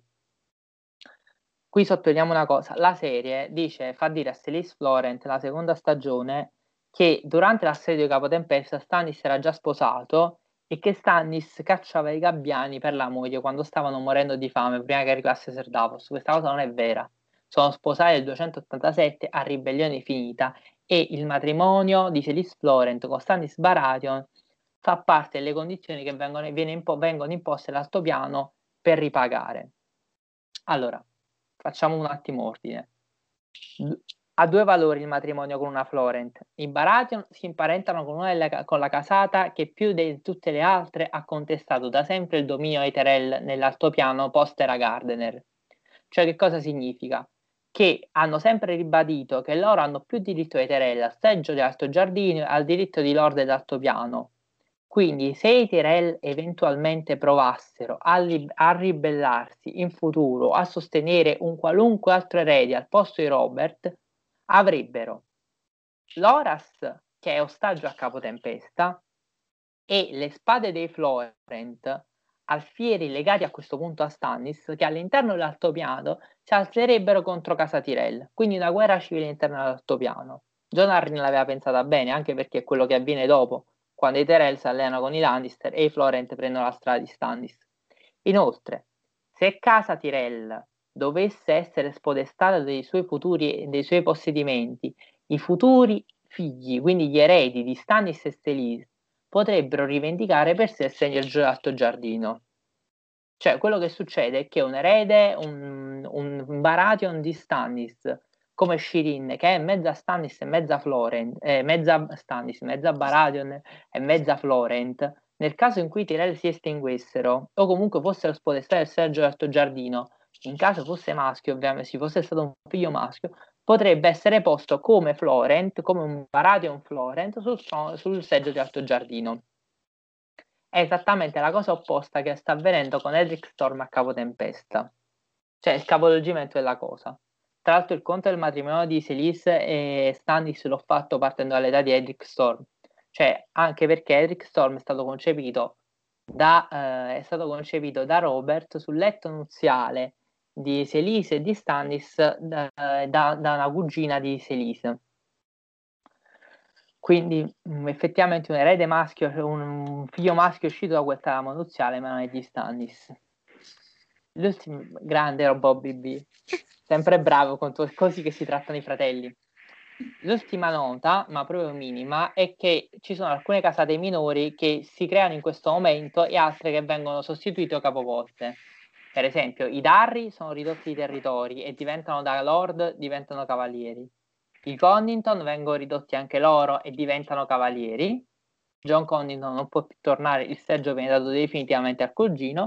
E poi i Muton di Maidenpool si vedono ridotti, che sono le casate che si sono tenute fedeli ai Targaryen fino all'ultimo e che hanno pagato praticamente la loro fedeltà. In più, casata che, l'unica casata minore che si avvantaggia è i Seawards, che diventano una casata di cavalieri con terre nelle terre della tempesta. Fine. Fine. Ah, finalmente. Allora, un minutino di silenzio e poi possiamo iniziare. Non avete idea di che, di che viaggio ha fatto questo script? Sembrava impossibile, ma ce l'avevamo fatta. Abbiamo davvero finito la ribellione. Abbiamo davvero finito la ribellione. Questo script è stato davvero incredibile. Allora, ci sono stati Domenico e Jacopo che a un certo punto Domenico ha mandato messaggi in chat l'una di notte, ha detto basta, io non stocco più niente, distruggo il computer la prossima volta che mi viene, mi viene la nascita di Neris di fronte. A un certo punto io ho iniziato a sbarellare su Twitter perché non ce la facevo più. Eh, sulla Torre della Gioia, ragazzi, incredibile. L'unica che è stata brava è stata Bea, che è la prima che ha scritto tutto e poi ha detto fate voi. Beh, Guarda, io sono arrivata e ho detto, beh, io ho scritto più di otto pagine. fate voi. E voi? No, Vabbè. c'è da dire che pure Jacopo, cioè nel senso che Jacopo mi ha fatto sostegno morale. Sì. Che io arrivavo, no, io non mi trovo. Aspetta, guarda, mi dava la cronologia. Ti trovi, vero? E io, no, non mi trovo. Mi sentivo come al liceo con la mia professoressa di matematica quando mi spiegava le cose. Io, no. No, no, no. Allora, Mamma mia, ragazzi, incredibile, incredibile. Sulla Torre della Gioia, cose che non avete idea. madonna. Jacopo, tu che non hai parlato. Eh, Io che non ho infatti. parlato. No, una cosa interessante che ho notato, cioè quando si sta parlando della Torre della Gioia, è che cioè, noi vediamo Ned, cioè allora c'è sempre questa concezione diffusa sempre nel fandom di Ned come uno stupido che va, lì, si fa fregare ad approdo del re, eccetera. Cioè, ok, Ned magari può essere, l'abbiamo già detto altre volte, ma è bene ribadirlo, Ned può essere stato ingenuo, perché ok, era fuori dal suo ambiente, dal suo territorio, però con la storia di, di John ha letteralmente fatto scacchi 5D, cioè ha, ha fatto un piano a prova di bomba con la storia Will, lasciare tutto, cioè, e- infatti non gliel'ha beccato nessuno, cioè, e quindi non è stupido Ned, anzi, tu- tutto il contrario. La cosa stupida che fai non dirlo a Catelyn, secondo me, che resta la cazzata dell'anno. Mm, non lo Però, so, sai. però, ecco, se un segreto lo sanno in più persone, non è più un segreto. Esatto. Quindi Ma già lo sanno molte più persone di quello che inizialmente, perché appunto questa, tutti questi servitori, questa gente che ruota intorno ai Dane, questa gente che poteva essere la torre, mm, cioè probabilmente lui non si fidava a tirare dentro nel segreto una- uno- un'ulteriore persona, poi effettivamente col rapporto che si è creato con Catherine avrebbe anche potuto, però... mm, Allora, la cosa secondo me l'avrebbe dovuto dire tipo anni dopo, in- nel silenzio della loro camera da letto, eh, sotto minaccia ovviamente, dico che questo non è, di- non è mio figlio, eccetera, eccetera. Non lo sappiamo che situazioni sarebbero, che situazioni sarebbero create, perché a un certo punto probabilmente mh, Kathleen si sarebbe trovata nella, nel- nella bruttissima tra incudine e martello nel dover comunque continuare a trattare con freddezza questo ragazzino che però si trovava a un certo punto a dire porca miseria ho odiato questo ragazzino per tanto tempo però questo ragazzino è comunque un cazzo di Mm. Targaryen che mi ritrovo a casa e che è l'erede di un regno figlio di mm. Tizio e Caio cioè in preda al panico più totale quindi io un cer- sotto un certo punto di vista capisco che per molti, a molti dia fastidio che Ned non abbia detto la verità su, su John a Catelyn e capisco in parte perché pensate così.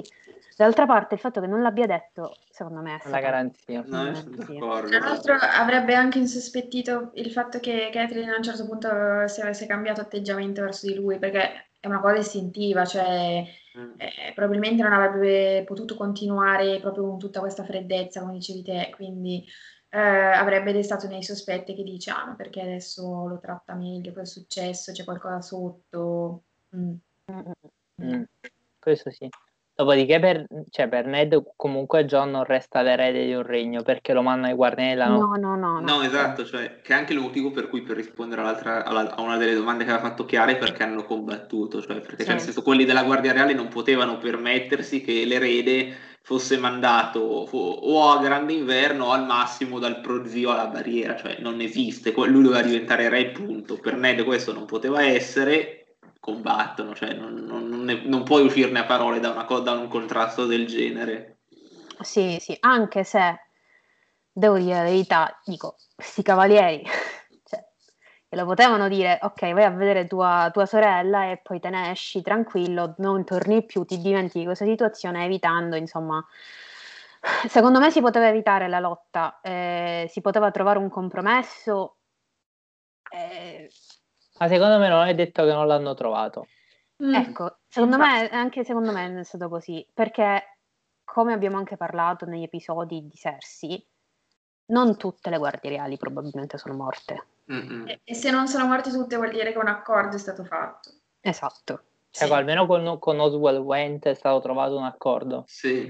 Sì, anche perché eh, con Oswald Went alla lontana, con Ned, visto che era sposato con Catelyn, c'è una più o meno una parentela. Sì. Quindi con lui si poteva secondo me ragionare. Quello con cui secondo me non si poteva ragionare era Hightower. Sì. sì. Sicuramente, l'unico dei tre. E lui secondo me è morto. Sì.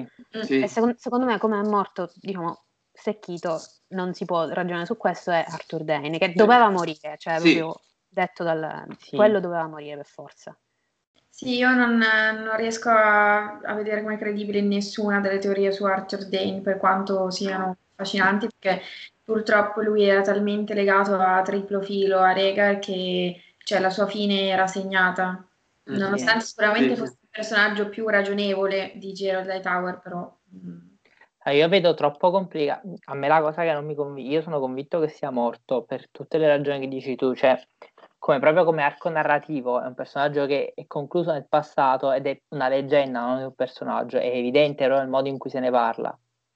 Il problema però è tutto, cioè Ned dopo va a Starfall e a Starfall resta un sacco di tempo e ora io mo con tutto il bene per il Lord di Starfall, quello comunque ti ha ammazzato un figlio. Ora tu lo ospiti, ma non solo lo ospiti. Poi quando tu fai un figlio, mettendo sempre che quello sia... lo chiami Edric e lo fai... Cioè il nomignolo è Ned. Sì. Cioè là c'è, evident- là c'è almeno un problema secondo me. Nel senso che noi abbiamo un albero genealogico dei Dane che non è chiaro mm. e che secondo me non è volutamente chiaro, esattamente come quello dei Went. Sì.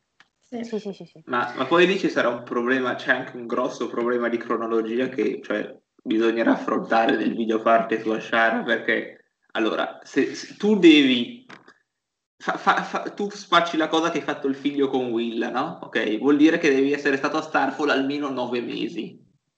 Almeno cioè per, perché devi concepirlo e devi farlo nascere, cioè, a, a, a, meno di non dire ah, ho trovato Willa in giro per caso, che già fai venire qualche dubbio. O anche ammesso che l'hai fatto con Ashara, il discorso rimane lo stesso, cioè a, a seconda di quelle due versioni, quindi devi rimanere a Starfall almeno nove mesi. Poi viene detto che Ned e Rob si riconciliano dopo la morte di Diana, quando Ned gli riporta la notizia e tutto, quindi dopo che lui da, da Dorn torna su ad approdo del re e in tutto ciò questo si deve in qualche modo combaciare col matrimonio di Cersei perché io vedo almeno improbabile che Robert, cioè che già si rifiutava di convincere John Arryn, che Robert accetti un matrimonio anche se ha ancora una minima speranza che magari Lianna sia ancora viva. Quindi, cioè, bisogna cercare di inquadrare tutte queste cose, è un delirio. Vabbè. Dal punto di vista temporale, io non credo che Ned sia rimasto nove mesi a Starfall. Perché eh, allora la storia di Will, che è quella che lui tenta di spacciare per vera, eh, in effetti così ha dei grossi problemi perché dovrebbe dire di averla incontrata già da prima. Mm-hmm. Però se, se, pensiamo invece a quella di Ashara, che è quella che tutti conoscono, eh, Ashara è rimasta incinta al torneo di Arenal e ha avuto la bambina già, già, già da prima che Ned arrivasse. Quindi se, se non si, diciamo, gli altri non sapevano se la figlia di Ashara era una femmina o un maschio. Mm-hmm. Quindi se tu, il pensiero comune è che Ashara è rimasta incinta ad Arenal e ha avuto il bambino a questo punto, quindi supponiamo John ehm, prima, poi Ned arriva lì, eh, sta col bambino, prende il bambino e se lo porta a casa, magari sta lì un paio di mesi, non lo so, due o tre mesi, prende il bambino e se lo porta. Quindi non è necessario che lui stia lì nove mesi. Però qua ci sarebbe il problema che John sarebbe molto più giovane, cioè addirittura più giovane di com'è veramente. No, no, sì, ma gli altri non lo sanno. Ah no, questo certo, certo. Ma poi tra l'altro c'è il problema di Barry. Cioè, nel senso, io facevo i calcoli tenendo l'età di John come vera, certo, se, se, se diciamo gli altri non lo sanno, spacciamo John come più giovane, fi, fila, fila, certo, certo. Dopodiché c'è anche questo problema della bambina lì. Sì. Ah, sì, sì. Eh, vabbè, poi ne parleremo Sì, nel ne video. parleremo, adesso è Sì. inutile anticipare. Comunque, Esatto, sì. probabilmente mh, se davvero Alliria è la bambina di Ned e Ashara, a questo punto si capisce perché i Dane siano rimasti più legati a Ned nonostante gli abbiano ammazzato Arthur, ecco. Anche perché dico le date coincidono. Eh, Cioè, Sì, sì, sì, esatto. perché le date coincidono. E e comunque Vabbè. un altro motivo in più per pensare che ci sia stato in realtà un, un qualche accordo, nonostante la morte presumibile ecco, di Arthur Dane, che ci sia stato un qualche accordo, per cui non c'era ancora il portatore dei Dane nei confronti di Ned. Non solo perché è, è il padre il loro nipote. Ecco. Sì. C'è più che altro da chiarire, secondo me una cosa su cui potre- ci possiamo interrogare è sui Went, Mm. cioè su come i Went hanno anche perché la situazione è molto simile ai Dane, in verità, perché anche lì evidentemente qualcosa si sapeva, anche perché il punto del rapimento di Lianna è Arrenal, il punto di arrivo è, il punto probabile di arrivo era Starfall e poi si fermano un po' prima, per cui abbiamo effettivamente dai Went e Dane e da una guardia reale a una guardia reale il cammino che fa Rhaegar. E secondo me anche lì sui Went c'è da capire effettivamente come hanno reagito ma anche semplicemente io una cosa su che cosa fanno durante la guerra? Cioè nel senso so- sono con i Boh. tagli. Boh. Boh. cioè questa è una cosa anche perché Oswald Went non è sul tridente va bene non è alle campane e va bene ma c'è un problema lì cioè nel senso che que- a- co- come hanno reagito soprattutto chi è il Lord noi abbiamo un problema, cioè non sappiamo il Lord in che modo fosse imparentato con Minisa Went. Forse una sorella, una zia al massimo. E il problema è che questo prerebbe Lord Went, il padre di Oswald Went, no, il fratello di Oswald Went, scusatemi, come in verità il cognato di Oster. Mm. Quindi in verità lì la cosa è molto complicata anche su quella famiglia là. E il fatto che eh, Lady Went, Shella Dane, Shella Went, scusatemi, all'inizio della saga sparisca, cioè prenda e abbandoni Arrenal e non ricompaia più se non morta praticamente, cioè quando si viene a sapere che è morta e dei Went praticamente noi con buona pace di Kettleblack e di Oswell non ne vediamo nessuno. È perché sanno troppo? È perché a fini narrativi, esattamente come i Dane, non devono entrare nella storia principale perché tengono troppe informazioni. È come Holland Reed, cioè come i Reed, non devono, cioè sono personaggi che noi non ent- troppo coinvolti negli eventi precedenti e di cui non, non- ne interfacciamo i radar, non entrano nei radar della trama perché porterebbero avanti delle situazioni che non devono portare avanti effettivamente. Sì. Cioè, secondo me Poi c'è sì. molto da riflettere su questi buchi che crea. Questi No, sono vabbè, buchi eh, creati abbiamo-. Per- abbiamo per esempio, allora abbiamo i Reed che parlano con Bran e danno una versione della loro storia. Mm. Abbiamo un Dane che parla con Arya, che dà un'altra versione della storia. Quindi gli Stark in qualche modo vengono a conoscenza di cose che Ned non aveva mai loro raccontato. E non è detto che un Went non venga a contatto con una Stark. È al- esatto, Mm. c'è, c'è quest'altro Went che potrebbe venire a contatto con quest'altra Stark. E il filo è quello. Alla fine, se gli Stark, a parte John che non deve sapere niente perché lui non sa niente di base, vengono a conoscenza di questa cosa, poi a un certo punto, mm, insomma, faranno due più due anche loro Mhm. e verranno a sapere cose che ovviamente poi la cosa che mi preme sapere è come reagiranno al fatto che il padre ha mentito loro per vent'anni. Sì. Eh, Non- già Aria è esatto. scioccata quando viene a sapere che esiste una madre di John. Esatto. Probabilmente pensava che John fosse nato per partenogenesi a un certo punto. esatto. Eh, cosa che nella serie ovviamente non hanno fatto vedere perché ah, l'hanno tagliato. Non li perdonerà mai. Li perdonerà. No, ci sono dei momenti di area, que- ci sono quei momenti di area che sono veramente belli, sono veramente importanti e vengono tagliati.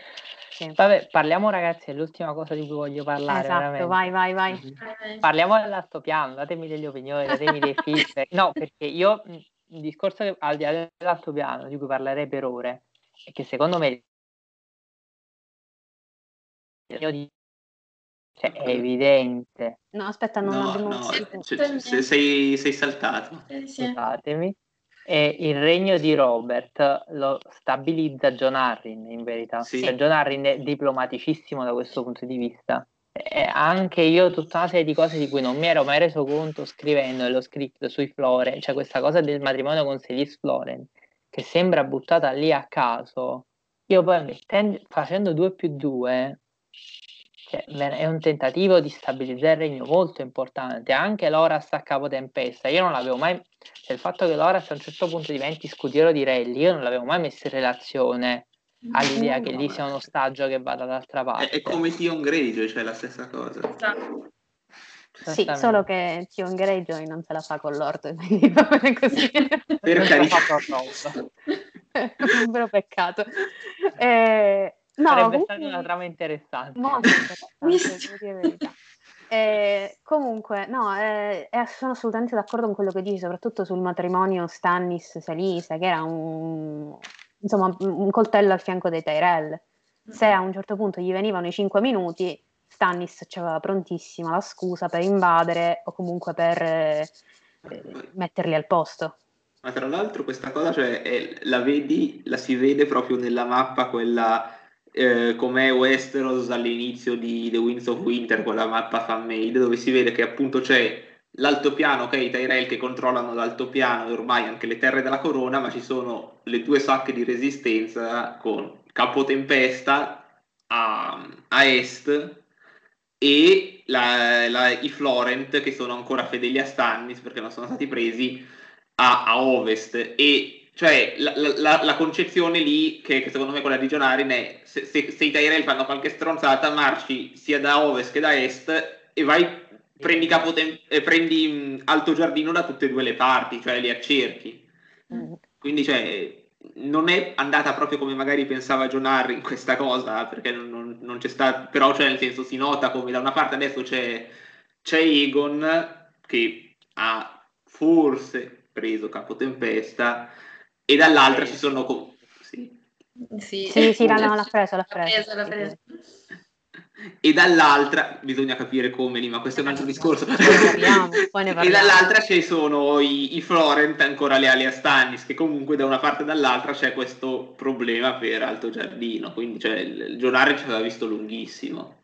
Mm soprattutto cioè, praticamente una strategia che non è servita in una ribellione Terrell, ma è servita nella guerra dei cinque re. Esatto. Cioè, talmente fatta bene che sì, in un sì. contesto politico diverso ha funzionato lo stesso. Mm-hmm. Ma anche l'unione Relli-Loras ha funzionato oggettivamente. Sì. Mm-hmm. Cioè, ma anche la gestione eh... ha fatto dei martelli, perché comunque eh, probabilmente quello che dicevi tu Domenico, cioè di trattarli come parte lesa, quindi di cercare di rendergli onore, eh, nonostante eh, diciamo chiunque si, in altra posizione si sarebbe aspettato di, essere, di, vedersi chiedere degli ostaggi o comunque di avere dei, dei, danni, eccetera, è stata la chiave di, di, svolta per riuscire a tenerli nel regno. Poi ovviamente in realtà questo è anche il momento in cui eh, si abbandonano la lotta aperta e iniziano il piano sotterraneo per, ehm, diciamo per la vendetta, ecco, però... Gionari questo non lo poteva sapere, quindi tutto sommato comunque sì, sì. Eh, almeno nel medio periodo ha fatto una gran mossa. Sì, assolutamente. No, esatto. Anche perché la, in un'altra situazione Quentin Martell sarebbe andato a Roccia del Drago. Certo, sì. Eh, tra l'altro portando le ossa di un, ah, insomma, portando le ossa di qualcuno a Dorn hanno eh, ammorbidito, tra virgolette, la posizione di, dei martelle. Tra l'altro, sì, quello che ha fatto Sessi. Con le ossa di, della montagna che invece è fallito. Fallirà assolutamente. Sì. Però è un tentativo di replicare il piano di John Arryn. Mm, Dice, esatto. vabbè, gli portiamo un cadavere, lo stanno. sì, sì. Secondo me proprio l- il filo conduttore, cioè il Cersei ha pensato necrofili. gli portiamo un cadavere e questi si appacificano di nuovo. Non è vero, ovviamente, perché poi no. se gli portano il primo cadavere e fanno l'accordo con Viserys, se portano il secondo cadavere e parte Quentin per, per no. Vuoi ah, dire, grazie. Domenico, due parole sulla posizione della Torre della Gioia, visto che ci era stato chiesto di quello che avevamo detto un paio di video fa? Allora, la Torre della Gioia noi non lo sappiamo dov'è. Io do mh, per abbastanza assodato in verità, però veramente è un'idea mia che non stia a Dorn perché ci viene detto che è sul lato nord delle montagne di Dorn e soprattutto ci viene detto che è a nord di Kingsgrave, che è tomba dei re, che è effettivamente a Dorn, ma è a sud di Night Song, di Canto Notturno, che invece è nell'altopiano e si trova lungo, stra- lungo il passo del principe. Quindi in una zona in cui tu praticamente risali da Summerall e ti trovi sopra. Tra l'altro è sicuramente alle mappe ufficiali, però più in basso di Will, che è sulla costa e fa parte dei Dorniani. Quindi lì praticamente c'è il margine del regno, cioè quello che dice Chiara è giustissimo, non esistono confini precisi, ma soprattutto è ondulatorio, per cui Dorn va avanti sulla costa, però discende fino a Starfall su una linea che è praticamente orizzontale, per cui la torre da già dovrebbe, cioè è una torre, si trova lì proprio perché è su un posto di confine ed è probabilmente l'idea scomparire tra i radar. Io lo do nella tempesta perché quella zona dovrebbe essere e dovrebbe collegare naturalmente verso la tempesta, cioè dovrebbe sfociare su quella parte del continente e tra l'altro lo collego al tentativo di tenersi comunque nelle prossimità di Summer, cioè su quell'interno infiodato, perché ha senso come posizione. Dopodiché sapere effettivamente dove si trovi non, cioè, non, è complicato, anche perché il problema sono le marche dorniane No. Nel senso che là hai dei territori che si chiamano Marche Dorniane che non appartengono quasi, cioè una, hanno una parte nord che non appartiene a Dorn, ma sono, allora, sono per lo più appartenenti alla Tempesta, la maggior parte del lato nord. Però il, il titolo di maresciallo delle Marche Dorniane, è, sì, mi sembra che è maresciallo in italiano, delle Marche Dorniane, è dato a Meisterel. Cioè, praticamente Mesterel ha giurisdizione nel carica di maresciallo che dovrebbe derivare dalla formazione dell'esercito francese medievale, è praticamente il capo delle forze armate. Quindi, di fatto, se la giurisdizione politica e eh, giuridica fa capo ai barati di capo tempesta di quel territorio, la difesa è data ai Terel ed è probabilmente una misura che risale all'epoca di Dario il giovane drago, cioè quando i Terel scendono con l'esercito dei Targaryen a Dorn per invaderlo. Per cui in verità è un territorio politicamente molto molto complesso, anche quelle casate della zona in verità fanno riferimento alla tempesta perché per linea genetica, cioè proprio per stirpe sono cult- della cultura della tempesta, ma si trovano in una terra talmente di confine per cui è proprio difficile dirlo effettivamente anche a chi debbano la loro fedeltà. Anche perché poi Dorniani in verità tutta questa sovrapposizione, cioè questa sovrastruttura che si è creata su questa linea di confine, non la vivono benissimo. Soprattutto negli Ironwood, che sono lì zona, non la vivono per niente bene. Per cui loro hanno sempre battuto i piedi a terra, anche perché il problema cioè del sud, è che c'è uno strapotere dell'altopiano e dei Terel che sono anche protettori del sud. Sì, grazie. Sì. Di, scusa, di queste terre eh, cioè, sì, c'è giurisdizione dei Terel, ma è nominale praticamente, sì. perché in realtà sappiamo che i Dorniani controllano le montagne, soprattutto il Princess Pass, come, come, nessun altro è in grado di fare perché conoscono le terre, quindi forse non è sbagliato né dire tempesta né dire Dorn, nel senso che in realtà eh, c'è, c'è solo una giurisdizione nominale Terel che però non arriva ad avere veramente il controllo del territorio. E ma questo... Sì, sì, ma questo lo vediamo anche dal vivo, cioè nel senso che nel, nella saga principale quando Rally cerca di salire verso la capitale, la prima cosa che fa Tyrion prende Marcella la porta a Lancia del Sole, i Dorniani prendono, salgono sulle montagne dorniane e fanno una linea di confini a Rally, per cui a un certo punto l'altopiano si trova invaso per una piccola porzione di territorio, per cui per, però praticamente i Dorniani che ribadiscono la loro giurisdizione su quei territori. Cioè la situazione a sud è molto complessa. Quello che diceva anche che i Terel di fatto, cioè il loro titolo è di Lord Protettori del Sud tra i tanti. Per cui effettivamente se succede un guaio a, lungo il sangue verde, in verità dovrebbero essere i Tyrell a correre, cosa che piuttosto Meisterel si fa dare una botta in testa piuttosto che andare al sangue verde, anche perché se non gliela danno i Martell, se si permette. Però il problema della situazione è, è la situazione a sud è problematica da questo punto di vista e il fatto che i Tyrell abbiano appoggiato Dario nel giovane drago in maniera così sfegatata ha comportato tutto questo problema legato alle marche dorniane. Per cui è complicato, cioè io non escluderei neanche l'altopiano come zona di appartenenza alla Torre della Gioia, però mi sembra veramente l'ipotesi più azzardata tra le tre anche certo. perché proprio Rhaegar non avrebbe motivo di girarsi verso l'altopiano, anche perché non aveva chissà quali rapporti con l'altopiano dei Terrell, per no. quello dare nella tempesta, per, proprio per vicinanza sì, a Summerall. Tra l'altro, se non ricordo male, da quelle parti a un certo punto spariscono eserciti Tyrell. A un certo punto, durante una guerra, c'è un esercito Tyrell che sparisce. Sì, durante non le guerre d'Areon del giovane drago, a un certo esatto. punto i Tyrell spariscono. E immersi nelle, sab- più. le sabbie torniane. Esatto, quindi allora, è un posto frequentato, ma dove facilmente le persone possono scomparire. Quindi, che la torre... Triangolo e Bermuda. Esatto, il triangolo Bermuda. Che la torre fosse là, in fosse in un luogo più o meno segreto, è credibile a questo punto come narrazione. Ora, io tipo me la immagino come una costruzione, tipo in una vallata super profonda, nascosta da, da montagne, eccetera, introvabile se non per chi sa dove è, perché a questo punto vi posso spiegare soltanto così perché questa torre non sia stata vista da nessuno, da migliaia di persone che passavano là con gli eserciti. Tra l'altro anche quello che tu dicevi sulla torre di legno, mm.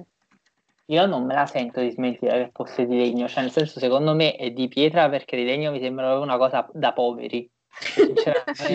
Però in verità la torre in quella posizione poteva essere, cioè effettivamente siamo abbastanza a sud da pensare che una parte delle costruzioni possono essere in legno anche per essere isolanti per il calore, per cui non lo so, cioè l'unica cosa che mi, di- mi dice non può essere almeno non totalmente di legno è il fatto che io penso Rihanna, Rihanna arriva, Rega le fa guarda mo, guarda che bello, ti ho portato a casa e lei vede questa baracca di legno in mezzo al deserto e fa che schifo. Cioè, esatto. Cioè, tra l'altro eh. lui ha abbandonato le ricchezze, lo sfarzo, tra virgolette, di Dragonstone per questa catapecchia di legno.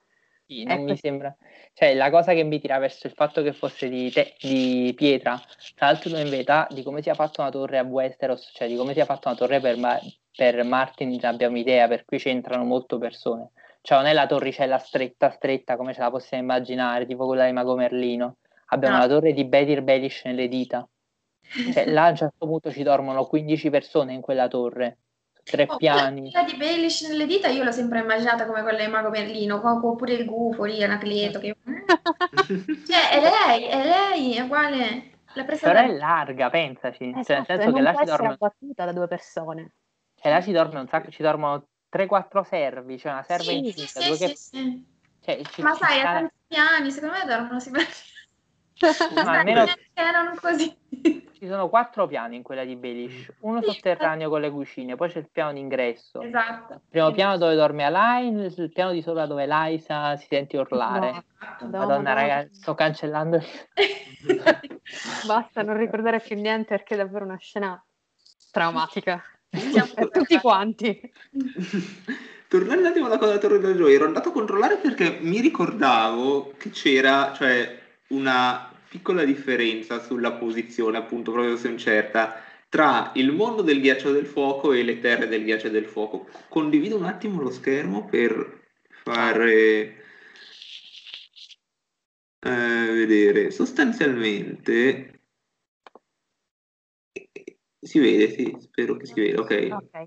Sì, sostanzialmente, allora, questa è la versione del che sostanzialmente uno su Reddit ha fatto un lavorone unendo tutte le varie terre del, del mondo del ghiaccio e del fuoco, no? E qui si vede che, ma, che, che Martin, perché la mappa ovviamente è fatta con la supervisione di Martin, la piazza a sud-ovest di, di Posatoio dell'Avvoltoio e poco sopra Kingsgrave, no? E Adorn, Invece nelle terre de- del ghiaccio del fuoco, che è posteriore al mondo del ghiaccio del fuoco come data di, di pubblicazione, è un po' sgranato, però eh, andate sulla fiducia perché ce, ce, l'ho qua le mappe, però chiaramente non è che posso mettermi trasme- e, e sventolare la mappa davanti alla webcam, quindi questo dove c'è adesso il, il mouse è il posatoio dell'avvoltoio e adesso la Torre della Gioia è letteralmente alla sinistra di posatoio dell'avvoltoio, qui quindi proprio sul confine o addirittura nelle terre della tempesta. Quindi tra il mondo del ghiaccio del fuoco e le terre del ghiaccio del fuoco, Martin l'ha spostata più a ovest e più a nord, quindi cioè, non ha le idee chiare neanche lui, la, la sintesi è questa. Tra l'altro, no, tra l'altro direi che qua siamo nella tempesta, ma Night Song sopra è altopiano. Per cui... Sì. sì. Sì, sì, perché, to- perché no, Nightsong in realtà cioè, sarebbe ah, forse no, Tempesta ancora, secondo ah, quest'altra, ecco. però cioè proprio sul confine, perché le terre della Tempesta vengono in giù così. Io non so Quindi... se vi rendete conto di quanto sia vicina a tutto il resto. Sì, cioè, è, è, è, è, letteralmente in mezzo a tutte queste cose non la vede nessuno, cioè, anche qui no. Cioè qua no, ecco, in quella dopo l'ha un po' distanziata magari dal, dal, resto, però cioè, sta comunque in mezzo a due o tre castelli, cioè prima stava in mezzo a cinque, adesso sta in mezzo a tre, cioè non è che cambia molto. non cambia niente. Eh, vi giuro, tutte le ricerche. Non, giuro che non quando non sono le 10 e mezzanotte lo so che Netsong è nella tempesta. Ci sta. No, ma ne, ne, ne, ne perché non è che mi ricordo le posizioni a memoria. Cioè, quindi... No, no, so anche tempesta, sì. Esatto, quindi... Dicevi Chiara, scusami. No, è... insomma, le ricerche per questo video poi alla fine fanno anche un po' ridere, perché ti rendi conto di quanto sia assurda questa storia. Sì, non ne, va, cioè non ne vale neanche la pena a volte entrare così nello specifico con dei dettagli, perché tanto non esiste. È il gatto di Schrodinger. Cioè, è, al, è lì al torneo di Arrenal, sia incinta che non incinta fin quando non Regan non lo scopre. Cioè... non lo sappiamo. Cioè, poi Lianna quando ha partorito non lo so, c'è stato un parto di 72 ore, non, non si sa, Bruno ha partorito in una settimana. E poi ha continuato a dissanguarsi per me. Ha continuato a dissanguarsi. Poi queste far, far rose che sono state là, ma chi le ha prese? Ma chi le ha portate le rose d'inverno a Dorn? Ma poi come la trovate? Ma poi sono quelle... Il di Enzo Miccio, ve l'ho detto. ecco. Enzo Miccio, questo è il problema. Cioè, no, oh... questo, è stato uno dei deliri. Ma, ma, ma come ti Westeros, cioè citando la, la famosa frase. Cioè, io praticamente me l'immagino come, non so se avete mai visto Enzo Miccio che fa i matrimoni alla televisione, vabbè. E, e lui arriva e dice voglio un pisello odoroso subito. Per cui questo tizietto, poverino, prende, va, non si sa, giorno, notte, prende tutti i fornitori e arriva con il, con il fiorellino. E qua uguale, cioè lui vede Liana e dice basta, voglio le rose blu, vai, questo qua. A meno che questo non sia un espediente narrativo per, per dirci che quello è associato alle rose, quindi ogni volta che vediamo le rose dobbiamo pensare a Lianne, dobbiamo pensare a Jon Snow e quello che sia. Tra l'altro non sappiamo neanche come è nata sta cosa delle rose. Cioè, nel senso, se erano, erano il fiore preferito di Lianna o sono legate a lei per il torneo di Arrenal? Non ci è mai detto che Lianna avesse un pallino per le rose, ci viene detto che le piacevano i fiori. Quindi magari lui ha cercato un fiore particolare che fosse una gran figata, cioè per fare un colpo, ecco. No, e sì, cioè, che nasce da lì, non che lei avesse per forza una predilezione delle rose blu. Poi, sì. dal momento che gli sono state date in quell'occasione, diventa il simbolo della loro storia, della loro coppia, eccetera, e da lì in poi diventa Lianna le rose. Tra l'altro non è detto che fossero il regalo, cioè il dono per qualunque vincitrice del torneo, cioè per qualunque regina del torneo. Mm, magari sì. Magari. Boh, non lo so, tra l'altro quelle rose erano pure morte, quindi eh. Vai, capito? Eh, boh, vabbè, si vedrà. Eh, rose che non si sa da dove vengono, non si sa se sono un espediente narrativo. Boh, va bene. E boh, nient'altro. Poi la torre l'hanno buttata giù. Va Anche bene. Qui. Ok, ci crediamo gli dobbiamo credere. Ma secondo me non l'hanno Beh. buttata giù, cioè nel senso hanno preso qualche pietra, ma veramente no. Anche perché puoi fare otto tombe con una, to- una torre che avete fatto. Ma fai una fossa comune, dai. No, ma hanno fatto i mausolei di Carnasso con una torre, cioè otto tombe. No. lo so, magia. Boh. Portami via. Poi dico, eh, riporto poi qua, non una insomma, qualcosa che ha detto Joe Magician, per, per chi ha visto Avatar, eh, Howland Reed è un Earthbender. esatto, quindi to- tiro giù la torre con un tocco di mano e chiudiamo, chiudiamo un altro problema, perché si porta Howland Reed? Cioè, una Reed, no? Che non si riesce, che le, le abbusca dai, dai, dai è anche una mezza sega, cioè... Eh, capito? Le prende dai frei, dagli scudieri dei frei poi se lo porta a combattere contro Gerald Tower, Arthur Dane, Oswell Went. Eh? Ci andiamo col, con i prendiamo i migliori. Eh? Tu, ragazzo gracilino, vieni con. Uh, l'altra cosa è: ho avuto un sogno verde per cui ha rivelato a Ned la, la cosa della torre, della torre della gioia è qua e quindi ora dobbiamo andare qua. Oppure, evidentemente, lui aveva qualche, era in legame con Ashara. E di questo poi approfondiamo il video Chiara! Ho detto troppo, scusate. Ashara con l'H davanti e ho detto tutto. allora dovete smetterla tutte e due.